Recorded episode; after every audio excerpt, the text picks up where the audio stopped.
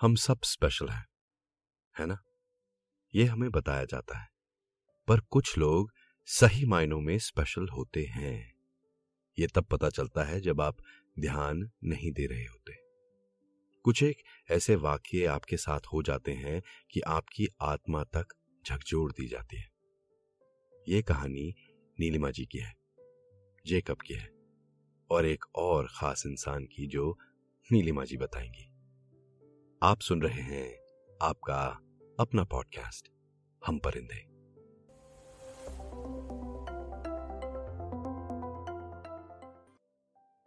उस दिन नीलिमा पंद्रह मिनट लेट थी।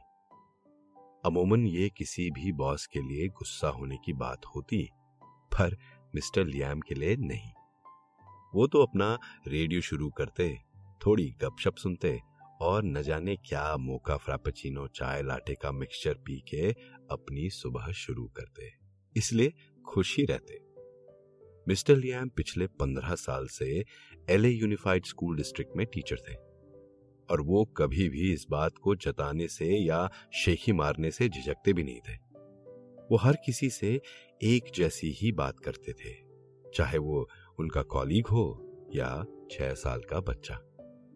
उनकी आवाज़ में वही कड़ाक, सफ़ाई, गर्जन और रिहर्स्ड गर्माहट और शालीनता थी। पंद्रह साल के वेटरन जो ठहरे, उनके पास धैर्य भी था और समझ भी। जैसे अमेरिकन बोलते ही है, स्वीटी, हनी क्यूरी पाए हफ़्ते दर हफ़्ते, साल दर साल, वो पंद्रह साल से ये ही बोल रहे थे। उनके पास शैतान और समझदार दोनों किस्म के बच्चों के साथ डील करने का अनुभव था। वो गे थे, चालीस साल के थे। न शादी की थी अब तक और ना ही फ़िलहाल कोई पार्टनर था उनका। पर उन्हें हर किसी की आस्तीन में क्या मैल छुपा था, सब पता था। कौन किसके साथ हम बिस्तर हो रहा है, कौन किसका बायोलॉजिकल पिता है, कौन किसका स्टेप डैड है, कौन रियल डैड कौन आईवीएफ पिता। किसका घर डिसफंक्शनल है और किसका फंक्शनल सब कुछ। नीलिमा ने भी उनके सारे बॉयफ्रेंड्स का नाम याद कर रखा था, ताकि जब लंच में वो किसी की बात छेड़े तो नीलिमा कम से कम हाँ में हाँ तो मिला पाए। पर वो अभी तक नीलिमा का नाम तक ढंग से प्रोनाउंस नहीं कर पाते थे। बस मिस एन तक ही बोल पाते थे। इसके चलते सारे बच्चे भी उन्हें मिस एन ही बुलाते। मैं नई नई लॉस एंजलिस के एक स्कूल में इंटरवेंशनिस्ट की पोजीशन पर जुड़ी थी। मुझे पहली बार एहसास हुआ कि कितना मुश्किल काम है किंडरगार्टन के बच्चों को पढ़ाना। रोज वही ब्लॉग्स स्टोरी बुक्स एबीसी बच्चों के नाश्ते का टाइम, उनके जूते के लेस बांधो, उनको रोना चुप कराओ। रोज वही, कैसे संभालते थे ये टीचर्स? पच्चीस पच्चीस बच्चों को एक साथ। मैं तो अपनी एक इकलौती टीनेजर बेटी को ही संभालने में थक जाती थी। मुझसे तो उसकी एक जैकेट भी नहीं निकाली जाती थी। मेरी बेटी सानिया ने दो हफ़्ते से अपनी फेवरेट जैकेट पहनी थी। मैंने उसे चुपके से जाकर धो दिया। शुक्रगुजार होना तो दूर की बात है। वह ड्रेस दो मिलीमीटर सिकुड़ गई थी। इस बात को लेकर ये हाय तौबा मचाती रही वो कि मुझे लगा कि मुझसे तो एक लड़की नहीं संभल रही है। ये टीचर्स 25-25 बच्चों को एक साथ कैसे संभाल लेते हैं? मिस्टर लियाम थक भी जाते थे। हर चीज़ नियम से वही। ABC nursery rhymes blocks lunch मुझे डर लग रहा था, मैं भी मिस्टर लियाम जैसी ही बनती जा रही हूँ। वो दिन अलग था। एटलीस्ट मैंने तो मान ही लिया था। सुबह जब मैं तैयार हो रही थी तो मैंने गुलाबी रंग की ड्रेस डाली और ये सोचा कि आज ये गुलाबी रंग मेरी नीरस लाइफ में थोड़ा सा रंग भर देगा, पर नहीं। जैसे ही मैं स्टूर के कॉरिडोर में ही घुसी थी कि एक दिल दहलाने वाली चीख ने मेरा स्वागत किया। मेरी रूह तक काँप गई, इतनी ज़ोर ज़ोर से कोई बच्चे की चिल्लाने और रोने की आवाज़ आ रही थी। वैसे तो मेरा काम एक इंटरवेंशनिस्ट का था तो ऐसी चीखों से मुझे वैसे डर नहीं लगना चाहिए, पर उस दिन लगा। मैं जब क्लास में पहुँची।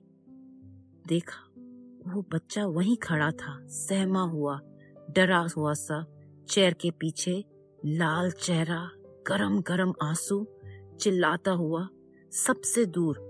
पहले तो वो चीज़ें फेंक रहा था, जो भी उसके हाथ लगा। ब्लॉक्स टॉयज किताबें ट्रक्स क्रेयॉन्स लकीली किसी को लगा नहीं। मैं ये मजमा देख ही रही थी कि सबसे प्यारी बच्ची कैटलीना मेरे पास आई और मेरी ड्रेस खींचते हुए बोली न्यू बॉय इसलिए रो रहा है क्योंकि रायन ने उसका बैग खींचा।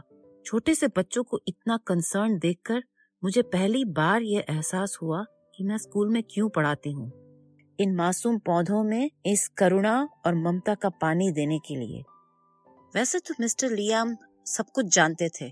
वे हर बात पे कहते, मुझे पंद्रह साल का पढ़ाने का एक्सपीरियंस है। हर बात का वही जवाब। उन्हें सब प्रोसीजर पता था, किसे बुलाना है किसे कैसे हैंडल करना है। उन्होंने प्रिंसिपल, बिहेवियर थेरापिस्ट, स्कूल के साइकोलॉजिस्ट और मुझे, यानी कि इंटरवेंशनिस्ट को बुलाकर, और ये तो पता लगा ही लिया था कि प्रॉब्लम क्या है। ये जेकब का बिहेवियर है। अब क्योंकि प्रॉब्लम डिफाइन हो गई थी, हर किस ने अपना पल्ला झाड़ लिया। ये हमारी प्रॉब्लम नहीं है तो सारी ज़िम्मेदारी वापस लियाम के सर पर आ गई। मिस्टर लियाम अक्सर शिकायत करते कि, भाई मेरा वज़न 200 पाउंड हो गया है। सारी डाइट ट्राई कर लेते, पर आज उनकी यही 200 पाउंड की काया खूब काम आई। वे स्थिर होकर क्लास के बीच में डटे हुए बैठे थे। उन्होंने एक टक जैकब को देखा। उस नन्हे रोते हुए बच्चों के नन्हे नन्हे हाथों को अपने बड़े और मज़बूत हाथों में पकड़ा। प्रेम से और एक अथॉरिटी से उन्होंने उसकी तरफ़ देखा। उन्होंने इस इम्पॉसिबल सिचुएशन को ऐसी एक्सपर्टीज से हैंडल किया कि मैं अवाक रह गई। मिस्टर रियाम अक्सर डींगे मारते थे कि मुझे पंद्रह साल का एक्सपीरियंस है, पर ये एक्सपीरियंस आज नज़र आया। मैं ये सब देख ही रही थी कि कैटलीना ने फिर कहा, ये बच्चा बहुत तंग करेगा सबको। मिस्टर लियाम ने फिर जैकब को उसका सुपरमैन का बैग पकड़ाया और उसने उसे जक्कड़ लिया। और चुप होकर खड़ा हो गया। वो शांत हो गया था। उससे मिस्टर लियाम पर भरोसा हो गया था। मैंने मिस्टर लियाम को उनके कानों में बोला आपकी कुछ मदद करूँ? उन्होंने कहा नहीं नहीं मैं मैं ठीक हूँ।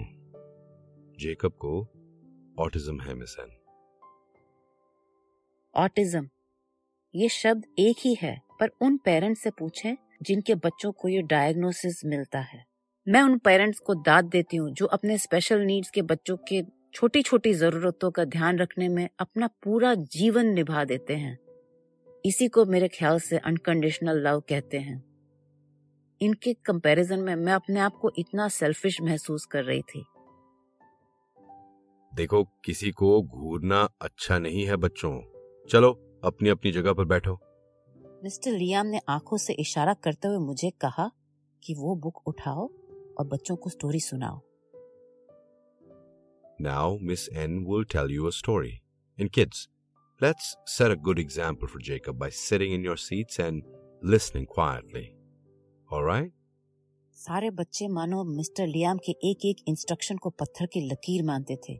वो जाकर चुपचाप बैठ गए। मैंने एक किताब उठाई जो शायद मुझे नहीं उठानी चाहिए थी। मैंने जैसे ही किताब स्टार्ट की कि एक बच्ची खी खी करके हंसने लगी। उसके साथ सारे बच्चे हंसने लगे।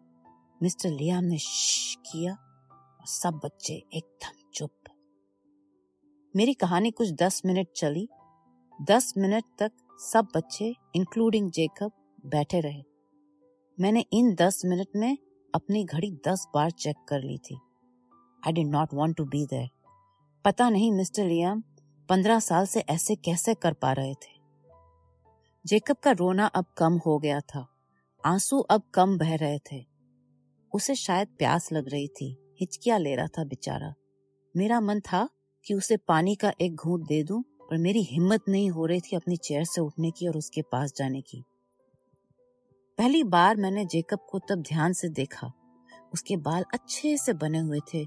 उसका चेहरा और चेहरे की स्किन इतनी स्मूथ थी। तगड़ा भी था। नहाया हुआ था सुंदर से। शायद उसके माँ बाप ने उसको बहुत प्यार से तैयार करके भेजा था। वो दिखने में और हाव भाव में दूसरे बच्चों के जैसा ही था। उसे सुपरमैन पसंद था। उसकी हर चीज़ टी शर्ट बैग, पानी की बोतल, जूते, सब सुपरमैन थीम के थे। मैं इन सब में अपने मन को लगाए हुई थी कि घंटी बज गई। थैंक गॉड सारे बच्चे दौड़ते हुए क्लास से निकले इस रोने वाले इंसिडेंट से सब हताश थे। सबको अब खेलना था। अमिता, टालिया, होजे, मिंडी सब के सब निकले। मिस्टर लियाम ने जैकब का हाथ पकड़ा हुआ था और उसे वे बाहर ले जा रहे थे। शायद उन्होंने उसका दिल जीत लिया था। वो थके हुए ज़रूर थे, पर हारे बिल्कुल नहीं थे।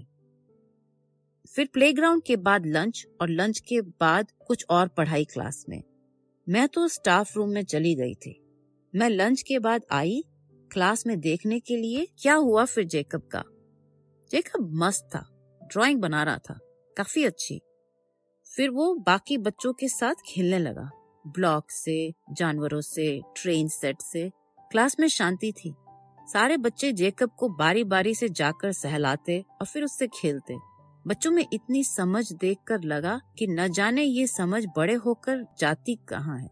मिस्टर लियाम भी शांति से बैठे थे। इतने में नन्ही कैटलीना भागने लगी जेकब उसके पीछे पीछे भागने लगा He has been following her all afternoon. She likes it too, Mr. Liam बोले. Do you mind taking some photos of them with your phone so I can send it to Jacob's dad telling him that Jacob is fine? Jacob को भी attention अच्छा लग रहा था वो पहली बार मुस्कुराया दिन खत्म होने आया गेट से दादी दादा बच्चों के मम्मी पापा सब आने लगे बच्चों की मुस्कुराहट उनकी खिलखिलाती हुई हँसी, गले लगना, गोद में चढ़ जाना, ये सब दिन के सबसे बढ़िया मोमेंट्स होते थे। फिर वो आया। एक पतला सा, शांत सा वेल ड्रेस्ड आदमी, जिसके चेहरे पर थोड़ी परेशानी थी, पर एक तरह की प्राइड भी थी। जेकब ने जैसे ही उसको देखा, वो भागता हुआ उसके गया और उसकी गोद में चढ़ गया। मिस्टर रियाम, आपके पास बहुत धीरज है। मैं मान गई। बाद में बताता हूँ। मिस्टर लियाम ने मेरे कान में बोला। फिर बच्चे के पिता के पास गए और कहा He did well. He will be fine with us. फिर मिस्टर लियाम ने नन्हे जैकब की ओर देखा और कहा See you tomorrow. Mister Liam staff room में पहुँचे और चेयर पर जाकर बैठ गए। मैं उनके लिए एक ग्लास पानी लाई और वो गटक गए। फिर बोले मिस एन ये उसके सगे डैड नहीं है। हैं? व्हाट डिड यू से हाँ ये उसके मम्मी के बॉयफ्रेंड है। जब जेकब छोटा था तो उसके असली पिता भाग गए। फिर उसकी मम्मी के ये बॉयफ्रेंड बने। अब ये दोनों का सहारा बनने के लिए काम पे जाते और मम्मी जेकब का ध्यान रखती। फिर एक दिन जब जेकब के नए पापा घर आए तो जेकब को रोता पाया। Her mom had left just left शायद जेकब चार पाँच घंटे तक अकेला रहा। तभी वो शायद अकेले रहने से डरता है मिसन जेकब के नए पापा ने उसे गले लगाया और साथ नहीं छोड़ा तब से। इस बात को तीन साल हो गए। अब मिस्टर जोन्स ही उसके पिता हैं, रियल डैड। और वो ही उसका ख्याल रखते हैं। किसी भी बात की कमी नहीं होने देते उसे। मेरे मन में एक तीस उठी। ऐसा कोई कैसे कर सकता है? कोई माँ इतनी कठोर, इतनी निर्दयी कैसे हो सकती है? इसके माँ बाप कैसे होंगे? पर अब जैकब के पास उसके असली डैड थे। He had found a new home safe home मुझे उस दिन पता चला, मिस्टर लयाम बायोलॉजिकल डैड और रियल डैड में डिस्टिंक्शन क्यों करते थे? क्योंकि ये डिस्टिंक्शन था। मुझे उस दिन पहली बार समझ में आया बायोलॉजिकल डैड और रियल डैड में क्या फ़र्क होता है। हर किसी में ऐसी हिम्मत नहीं होती। मैंने उस दिन जाकर अपनी बेटी को गले से लगाया, ज़ोर से उसे कम से कम पंद्रह मिनट तक चूमा, नहीं जाने दिया उसको मैंने। इस बात को पाँच साल हो चुके हैं।